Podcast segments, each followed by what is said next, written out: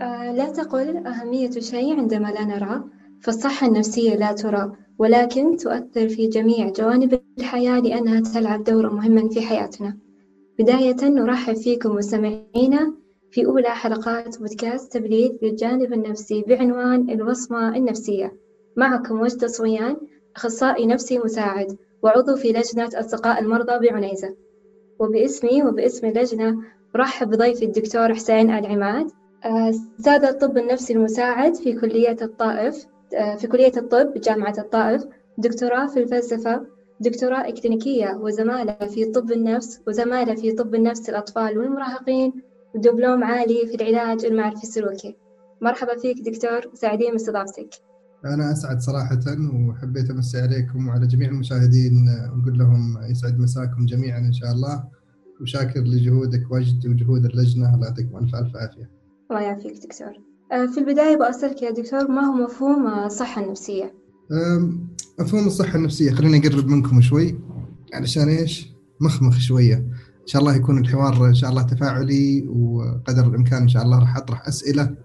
أتمنى من الله أن تكون الأسئلة هذه تدغدغ الأفكار والمشاعر وتعدل السلوكيات اللي هو هدف المحاضرة الليلة إن شاء الله.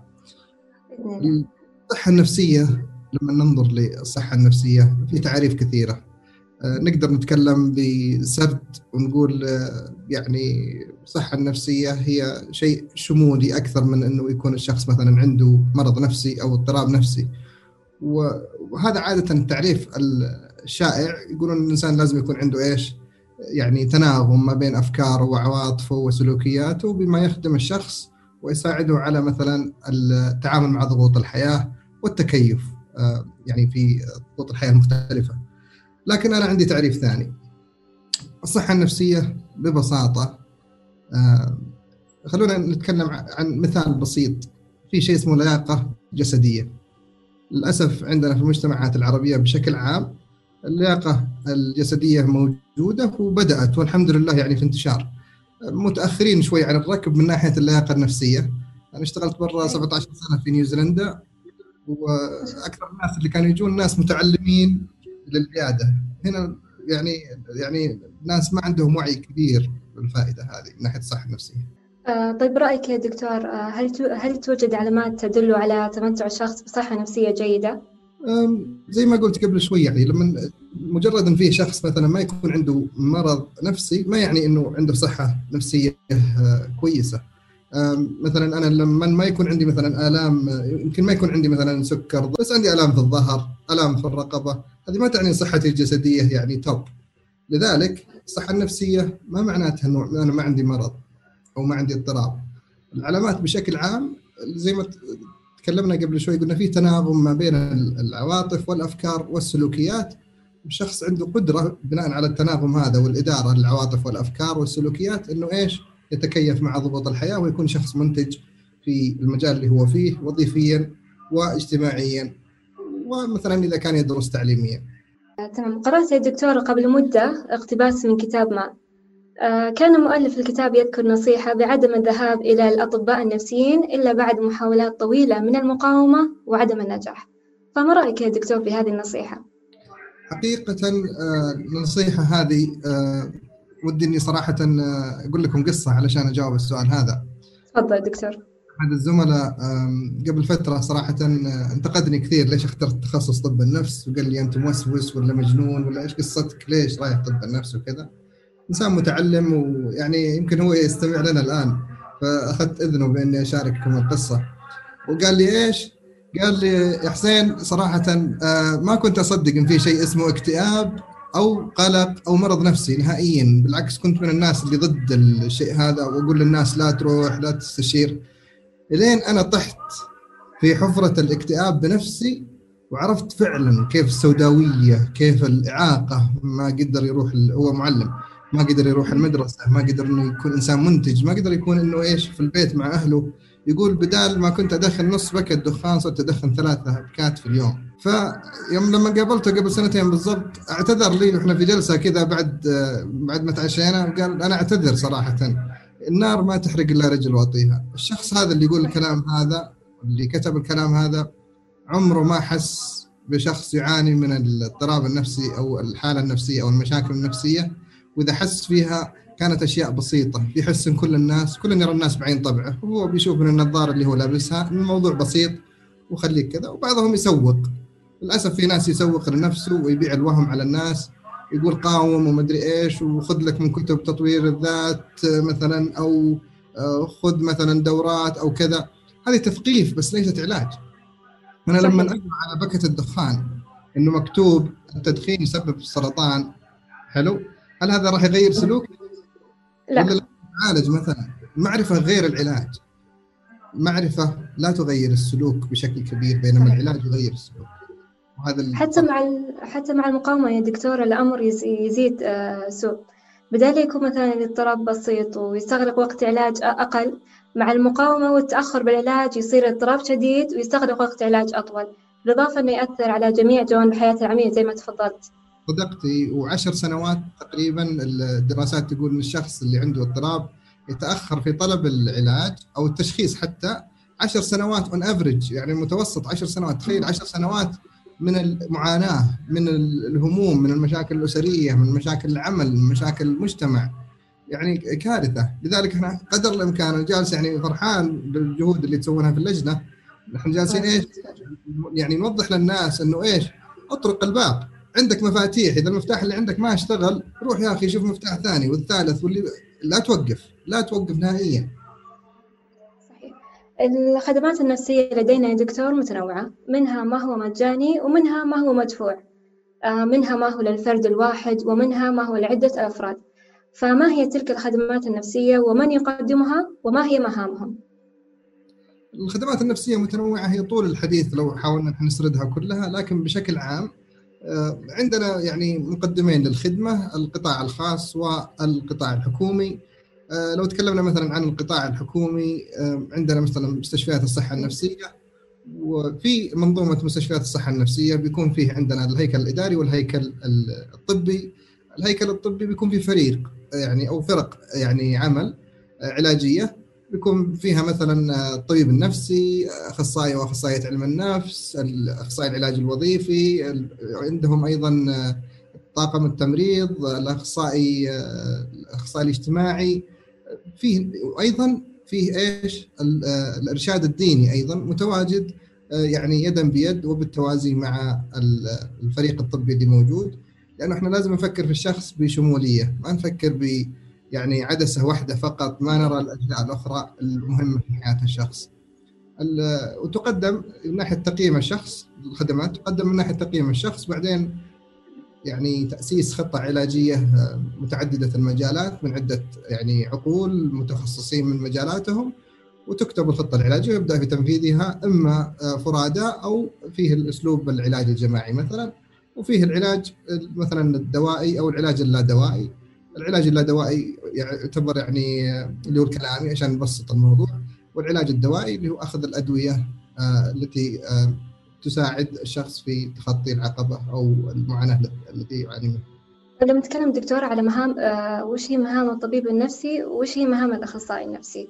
المهام الطبيب النفسي والأخصائي اللي هو أخصائي فيه فيه طب النفس في علم النفس.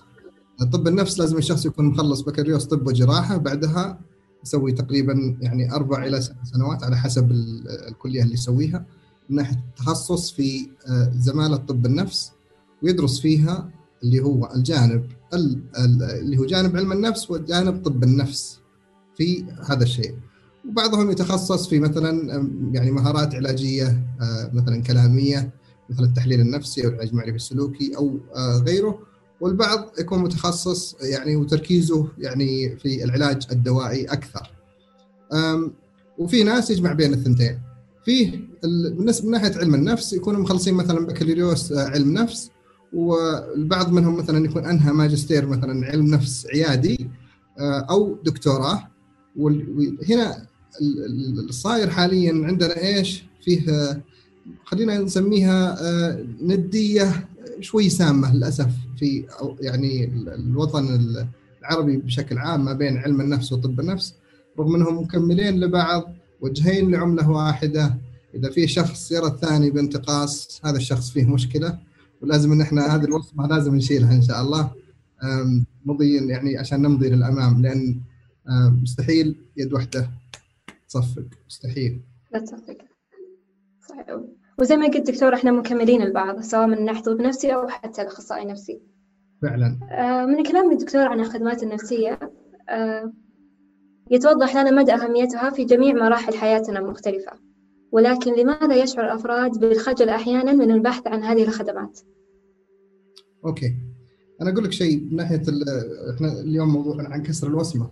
آه، أكثر شخص متعرض للوسمة قد يكون المريض في نظر بعض الناس. بس أيضا الطبيب النفسي معرض للوصمة. آه، الطبيب النفسي آه، صحيح. ما عنده ما عنده جهاز CT scan يشوف فيه المرض. ما عنده جهاز قياس ضغط. ما عنده آه، يعني ما عنده وظائف حيوية. الطبيب النفسي أو أخصائي علم النفس هو نفسه الأجهزة كلها. هو نفسه المنظومة الكاملة هذه اللي موجودة في المستشفى هو نفس الشخص. لذلك إحنا لما واحد مثلا آه، يعاني من الوصمة على المستوى إيش؟ المؤسسي الوظيفي. ما بالك بالمريض مسكين اللي إيش؟ جالس يعاني منها. أعطيك مثال بسيط. فيه واحدة ما آه، طلبت العلاج تقريبا بعد 13 سنة. و13 سنة اكتئاب حاد مع نوبات قلق اللي هو اضطراب الهلع. حلو؟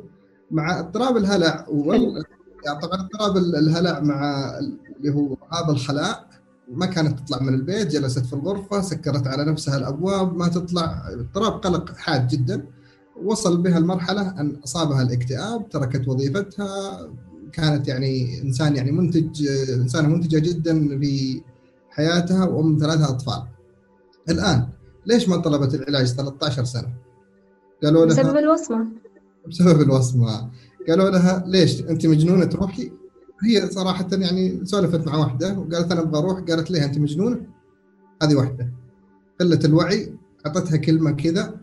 الشيء الثاني قالوا لها طيب وإذا رحتي بيعطوكي أدوية تجيب الإدمان. والكلام هذا غير صحيح. للأسف موجود عندنا إلى اليوم للأسف شيء محزن حتى من بعض الأطباء للأسف. للأسف إنها منتشرة بشكل كثير. جدا جدا جدا. الشيء الثالث آه، يعني دينيا. بعض الناس بيقول والله انت آه، ناقص الوازع الديني. ناقص الوازع الديني بس سؤال؟ ليش لما واحد تنكسر رجله ولا يده ما يقولوا عندك نقص في الوازع الديني ولا عنده زكام لا يروح يتعالج على طول. والناس يتعاطفون معاه وصحة صحة وإن شاء الله تطيب وإن شاء الله خير وطهور.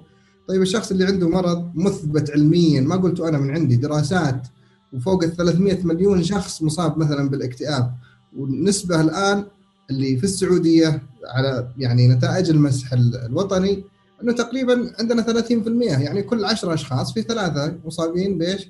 باضطراب من الاضطرابات النفسية فعلا فلذلك في عوائق كثيرة يعاني منها الشخص ومجهودكم صراحة يشكر لأنه أنتم جالسين الآن إيش؟ تشيلون السوداوية اللي الناس يعني النظاره السوداء اللي جالسين الناس يشوفوا بها مثلا الطب النفسي أو علم النفس أو طلب العلاج وفي ناس للأسف راحوا ناس وقالوا لهم والله أنت مسحور. جوني في العيادة كثير قالوا أنت عندك سحر اللي قال عندك عين اللي قال عندك جن اللي قال طيب أوكي. إذا أنت يعني الآن قالوا لك الشيء هذا أنت تحس إن الشيء هذا كبير مستحيل إنك تقدر تخطاه. كيف اتخطى جني؟ كيف؟ بينما لو إنك تدري إنه مجرد مرض وتتعالج لأنه ليش هذا الجني لما يجي في العيادة يتعالج؟ ليش؟ أبغى أفهم أنا. لو انه جني المفروض عنده قوة خارقة ما يتعالج صح ولا لا؟ بس إنه إيش؟ للأسف الناس لا زال عندها الموروث المغلوط المغلوط عن بعض المفاهيم. آه، وأعطيك مثال آخر للتوضيح. الصرع. تفضل. إلى قبل تقريبا كم عقد؟ يعني يمكن 20 تقريبا 30 سنة يمكن. في أوساط المجتمع كان الوعي متدني جدا. كان الناس يقولون إيش؟ يعني متلبسة جني فيه زار فيه مدري وش لأنه يرتجف بيصير عنده رجفة وكذا وهذا صرع. لما العلم اكتشف إنه إيش؟ هذه مجرد إيش؟ اضطراب في الشحنات الكهربائية في الدماغ وزيادة في النشاط الدماغي اللي هو الشحنات الكهربائية. وشافوا الناس أثر الدواء وراح الصرع وفجأة الشخص يروح ويجي وما عنده صرع ولا شيء. إيش الجني هذا اللي استجاب للدواء؟ اللي أنا أبغى أوصله أوكي امشي في العلاج الديني بس بالتوازي مع العلاج النفسي. لا تضيع عليك سنوات حياتك. كم من ناس تطلقت كم أطفال يعني آه، تفرقت؟ بسبب إيش؟ تأخير العلاج وتأخير الدواء. الأسبوع الماضي أنا سألت واحد من الزملاء إذا أقدر إني أقول قصته آه، بشكل عام بالسريع. يقول لي أنا يقول أنا جالس لابس قناع أمام الناس. إني سعيد. يمكن هو يسمعنا الآن. يقول أنا جالس عندي هلع لا يعلم به إلا الله سبحانه وأعراض اكتئاب لكن لابس قناع وبين الناس إن الوضع تمام وكذا كل شيء بمجهود دبل كل شيء يعني كنت أسويه بعفوية أسويه الآن مجهود دبل وأضعاف الشخص هذا ليش يلبس قناع؟ إيش ذنبه؟ يمكن لأنه ما يعرف لو إنه يمكن ما يعرفني كان استمر في لبس القناع هذا لفترة طويلة بس لأنه يعرفني تواصل معي وقال لي والله أنا زميلك من زمان وفعلا صديق عزيز عنده مشكلة إيش؟ إنه خايف من الوصفة بس بيكلمني ليش؟ لأني ما راح أوسمه. ما راح أحط عليه وسم ما راح أكويه وأقول في جبينك أنت يا فلان الحاجة الفلانية. بالعكس أنا عرضة اني أصاب بالاكتئاب. أنا طبيب نفسي وأنت اخصائيه علم نفس عرضة للإصابة بالاكتئاب. والنسبة هذه موجودة وعالية في العالم كله. ليش أنا أتأخر؟ حرام يا ناس. الواحد يطلب العلاج. يعني جرب المفتاح هذا يمكن يفتح معك الباب وتطلع من الغرفة المظلمة اللي أنت قاعد فيها. أنت جربت مفاتيح طيب ما نفعت؟ أوكي جرب مفتاح ثاني. ما نفع؟ جرب مرة ثانية. لا تيأس لا تيأس. والله العظيم في آخر النفق نور. شفته بعيني ولامسته وشفت حياة الناس كيف تغيرت من شخص كان إنتاجيته يعني خلينا نقول بالماينس يعني يتقبل أو ياخذ الإنتاجية من الاخرين عشان يعيش إلى شخص إنتاجيته رجعت زي ما كانت زمان وأفضل. لا توقف.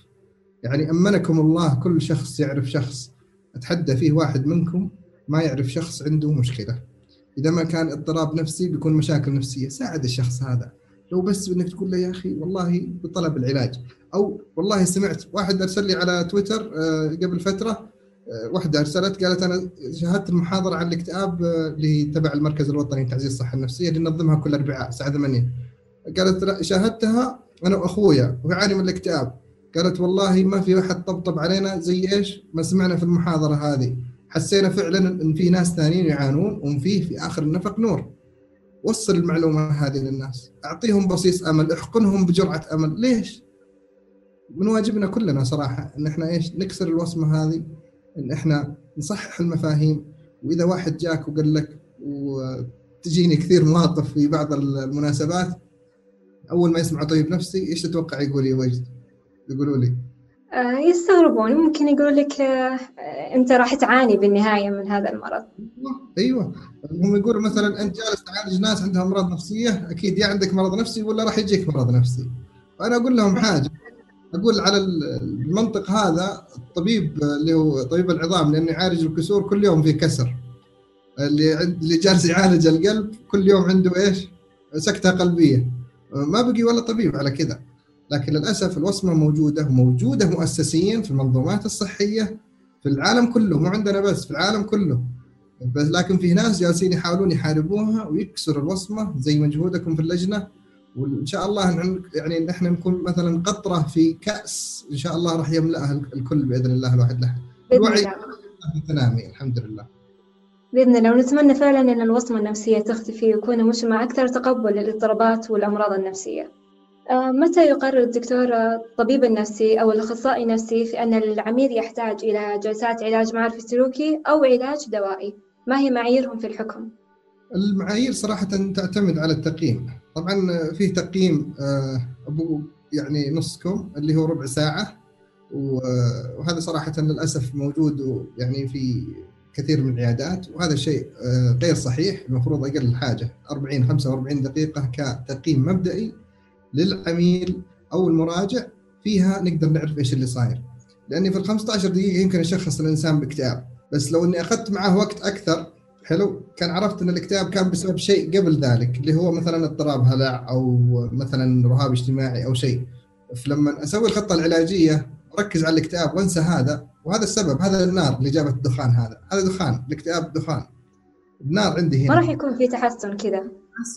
لذلك التقييم مهم جدا. هذا رقم واحد.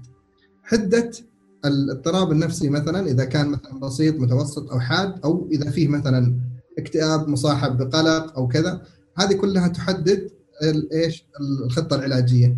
أيضا الإمكانيات. بعض الأماكن مثلا يكون متوفر فيها موجود مثلا معالجين كلاميين من ناحية مثلا علاج معرفي سلوكي، العلاج بين شخصي، علاج تحليل النفسي، في طبعا أنواع كثيرة يعني في العلاج باليقظة العقلية، يعني علاج معرفي سلوكي مدعم باليقظة العقلية، في أنواع كثيرة. المهم على حسب الإمكانيات أفصل الخطة العلاجية. إذا ما عندي الإمكانيات من حقي كمريض أني أعرف إيش الأفضل يعني مو علشان مثلا ما عندي إمكانيات أني أسوي علاج معرفي سلوكي ولا عندنا شخص متخصص يسوي له يسوي علاج معرفي سلوكي أقول يلا المريض يلا نعطيك دواء لا اعطي المريض الخيارات وخليه يختار. إذا ما موجودة عندك يمكن يروح يدورها في الخاص يمكن يروح يدورها في مكان ثاني. لا تعطي المراجع أنصاف الخطط العلاجية بسبب الإمكانات ونقص الإمكانات والعجز. من حق المريض يعرف إيش الخطة العلاجية المثلى وإيش الموجود. هنا الفجوة الموجودة هذا إيش؟ شغل المنظومة الصحية إنها تغطي الفجوة وشغل المراجع إذا المنظومه الصحية ما غطتها إنه يبحث عن علاج في مكان آخر ف جميل دكتور زي ما قلت لك الحدة بشكل عام واستجابة المراجع طبعا بعضهم مثلا يمكن ما يستجيب بعضهم يعني آه، حاد الحالة عنده حادة جدا لدرجة إنه ما يقدر يركز مثلا في العلاج الكلامي أو ما شابه ذلك. جميل. دكتور متى يشعر العميل بالتحسن؟ غالبية العملاء يكونون يبغون يشوفون النتيجة بأسرع وقت. أه، لما ما يشوفون النتيجة تقريبا خلال شهر أو شهر ونص أو بالكثير شهرين يصير على بالهم أن العلاج النفسي خلاص ما في فائدة وما يكمل. فإذا تساعدنا بتوضيح الوقت المناسب لظهور هذه النتائج. الوقت المناسب بشكل عام أنا أقول لكم شيء أنا دائما أقول للمراجعين مثلا لو نظرنا للعلاج الدوائي العلاج الدوائي لو قلنا المضاد الحيوي ياخذ سبع أيام ست إلى سبع أيام على بال ما إيش يشتغل ويطيب الواحد. أنا أقول بدل الأيام حطها أسابيع بالنسبة للعلاج الدوائي. يبدأ معاك المفعول خلال أسبوع بعدها بعد أسبوعين تشوف مفعول أفضل وبعدها بعد أربع إلى ست أسابيع يبين المفعول الكامل هل العلاج استجابتك له مثلا جزئية أو كاملة. بالنسبة للعلاج الكلامي نفس الشيء. نتكلم 8 إلى 12 جلسة في العلاج المعرفي السلوكي. للأسف في الوطن العربي فيه ناس يسوون جلسات علاج معرفي سلوكي على مدى سنة وسنتين. هذا صراحة ما سمعت فيه في العالم. أنا أول مرة أسمع فيه. وجالسين إيش؟ يقول جلسة ومن جلسة إلى جلسة. إيش البروتوكول اللي يستخدموه؟ ما أعرف. إلى الآن ما عرفته. يعني لازم أروح أقابل الأشخاص هذول عشان أشوف إيش البروتوكول اللي يستخدموه. من 8 إلى 12 جلسة وإذا احتاج الواحد booster session اللي هو جلسات تدعيمية يعني لاحقة يأخذ جلسة جلستين ثلاث حسب الحاجة. بس المفروض في الفترة هذه okay. إذا ما استجاب للطريقة العلاجية معناتها الشخص اللي قدم الطريقة العلاجية فيه مشكلة ما يعرف. أو الطريقة اللي استخدمها فيها مشكلة مثلا واحد عنده اكتئاب ويروح هو يعطيه بروتوكول حق يعني تبع القلق. إيش دخل هذا في هذا؟ كل شيء له, له بروتوكول معين. يعني ما راح أعطي كل شخص بنادول. صح ولا لا؟ المضاد الحيوي ما اعطيه كل الأمراض. اعطيك كل مرض كل مشكلة لها مفتاح. أستخدم المفتاح المناسب. إذا ما فتح المفتاح في مشكلة يا المفتاح في مشكلة يا في في شيء. يا الشخص جالس يفتح بطريقه غلط. يعني يمكن في مرض آخر يعيق الشخص عن الاستجابة مثلا. بعضهم مثلا يكون عنده إدمان للكحول أو المخدرات ولا يقول للمعالج مثلا. المشكلة قد تكون من إيش مراجع. قد تكون من المعالج وقد تكون من إيش طريقة العلاج نفسها. لازم إن إحنا إيش نعيد النظر. يكون عندنا شك ذاتي في أنفسنا كمعالجين إنه هل أنا فعلا جالس أعالج الشيء اللي المفروض علاجه ولا أنا جالس أعالج في يعني جالس أحاول أفتح يعني قفل آخر. عشان كذا ما ما استفاد الشخص. واحيانا دكتور نبدأ مثلا بالجلسات. آه، بعدها يصير في آه، ضروري إن العميل يأخذ علاج دوائي حتى تلصق الحالة. يعني ممكن الجلسات ما تجيب مع نتيجة. جلسات العلاج المعرفي السلوكي. الجلسات العلاج المعرفي السلوكي يمكن ما تجيب نتيجة. هو من البداية مفروض إذا متوسط إلى حاد اني جالس اعطيت المريض الخيار.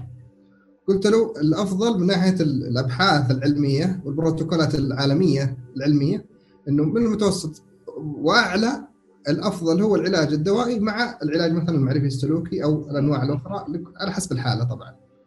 لكن لما أنا أبدأ معاه مثلا الجلسات إذا هو قال لا ما يبغى okay مو مشكلة. ما يبغى هذا شيء ثاني بس إني اهم شيء أعطيه الخيارات بناء على إيش المعطيات العلمية اللي عندي، البروتوكولات العلمية الموجودة. إذا بسيط إلى متوسط عادي يبدأ علاج معرفي سلوكي على طول وخلاص green light وتوكل على الله. لكن إذا متوسط إلى أعطيه الخيارات قول له هنا أفضل إن لما يكون اثنين موجودين مع بعض أفضل نسبة الاستجابة أعلى. أسألكم بالله كيف واحد يقدر يركز في جلسة 45 دقيقة ويعاني من الاكتئاب؟ واحد أعراض الاكتئاب اضطراب في الذاكرة وفي التركيز. سؤال كيف واحد بيركز على المعرفة اللي جالس يعني يأخذها من المعالج؟ كيف بيسوي التجارب السلوكية وما عنده طاقة أو نشاط إنه يروح مثلا يسوي تجارب سلوكية؟ ما يقدر. للأسف بعض الأطباء النفسيين مرة بيولوجيين بس دواء وهذا غلط لأنه مش مبني على الأدلة العلمية. وبعض المعالجين اللي هو اخصائي علم النفس بس يركز على موضوع وش هو العلاج الكلامي فقط. لا هذا صح ولا هذا صح. لكل مقام مقال لكل تشخيص خطه علاجية. يعني لازم نراجع الضمير المهني. ونفكر شوي نترك منا النزاعات تبع طب نفس وعلم نفس والكلاشات اللي صايرة والسوق للأسف التجاري المخزي اللي موجود. يعني مخزي بشكل يعني مقزز صراحة لكن بجهودكم بجهودنا إن شاء الله. يعني إن شاء الله يدين تصفق مع بعض وفي الكثير صراحة يعني من الزملاء والزميلات من أطباء النفس وأخصائي علم النفس. يعني جالسين إن شاء الله شغالين على الموضوع هذا. وبإذن الله نستأصل النبتة الخبيثة هذه من ناحية السمية المهنية الموجودة لأنها تأثر على مين؟ على المريض. يعني مريض يعاني فترة جلسات علاجية وما يقدر يركز كيف يقدر يمشي للامام وعنده اكتئاب حاد مثلا؟ وبعضهم لا. يعني عنده مثلا اكتئاب حاد أعطيكم مثال حي. يمكن الشخص يسمعني الآن. الشخص كانت الاستشارة عن الوسواس القهري سألته كم جلسة علاجية سويت؟ قال والله أنا سويت إلى الآن ثمان جلسات إيش اللي سويته فيها؟ قال والله المعالج يعلمني كيف مثلا أوقف الفكرة قلت كيف توقف الفكرة؟ إيش إيش الأشياء اللي سويتها؟ إيش التجارب؟ هم قالوا له ودفع قيمة علاج معرفي سلوكي اللي تلقاه ليس علاج معرفي سلوكي كان كلام بس سواليف لا في بروتوكول متبع لا فيه مقاييس واحد يقيس قبل وبعد ولا في أي حاجة. طيب كانوا يعطوك مثلا أنشطة تسويها في البيت؟ أنشطة مثلا ذهنية تمارين؟ لا. سمعت في شيء اسمه التعرض ومنع الاستجابة؟ لا. طيب أنا إيش أقول للمريض؟ قلت له الصدق. قلت صراحة اللي أنت أخذته إلى الآن إذا وصفك صحيح ليس علاج معرفي سلوكي للوسواس القهري. واجبنا إن إحنا نتكلم وإذا شفنا شخص يسيء الأداء والعلاج مع المريض ان إحنا لازم إيش؟ نتكلم مع يعني مع الشخص هذا سواء وديا أو غير وديا رسميا لأن الشيء هذا يضر شخص آخر. ما تبغى يوم من الأيام يكون عندك يعني تحتاج قسطرة في القلب ويجيك واحد يسوي لك علاج ثاني. ما راح ترضاه فسامحيني بس إني شغوف في الموضوع هذا شوي. لا بالعكس يا دكتور آه، مداخلاتك جميلة. وصلنا لنهاية الجزء الأول من الحلقة وبإذن الله بنستكمل الحوار مع ضيفي الدكتور حسين العماد في الحلقة القادمة. شاكرين لإستماعكم لنا معكم وجدة صويان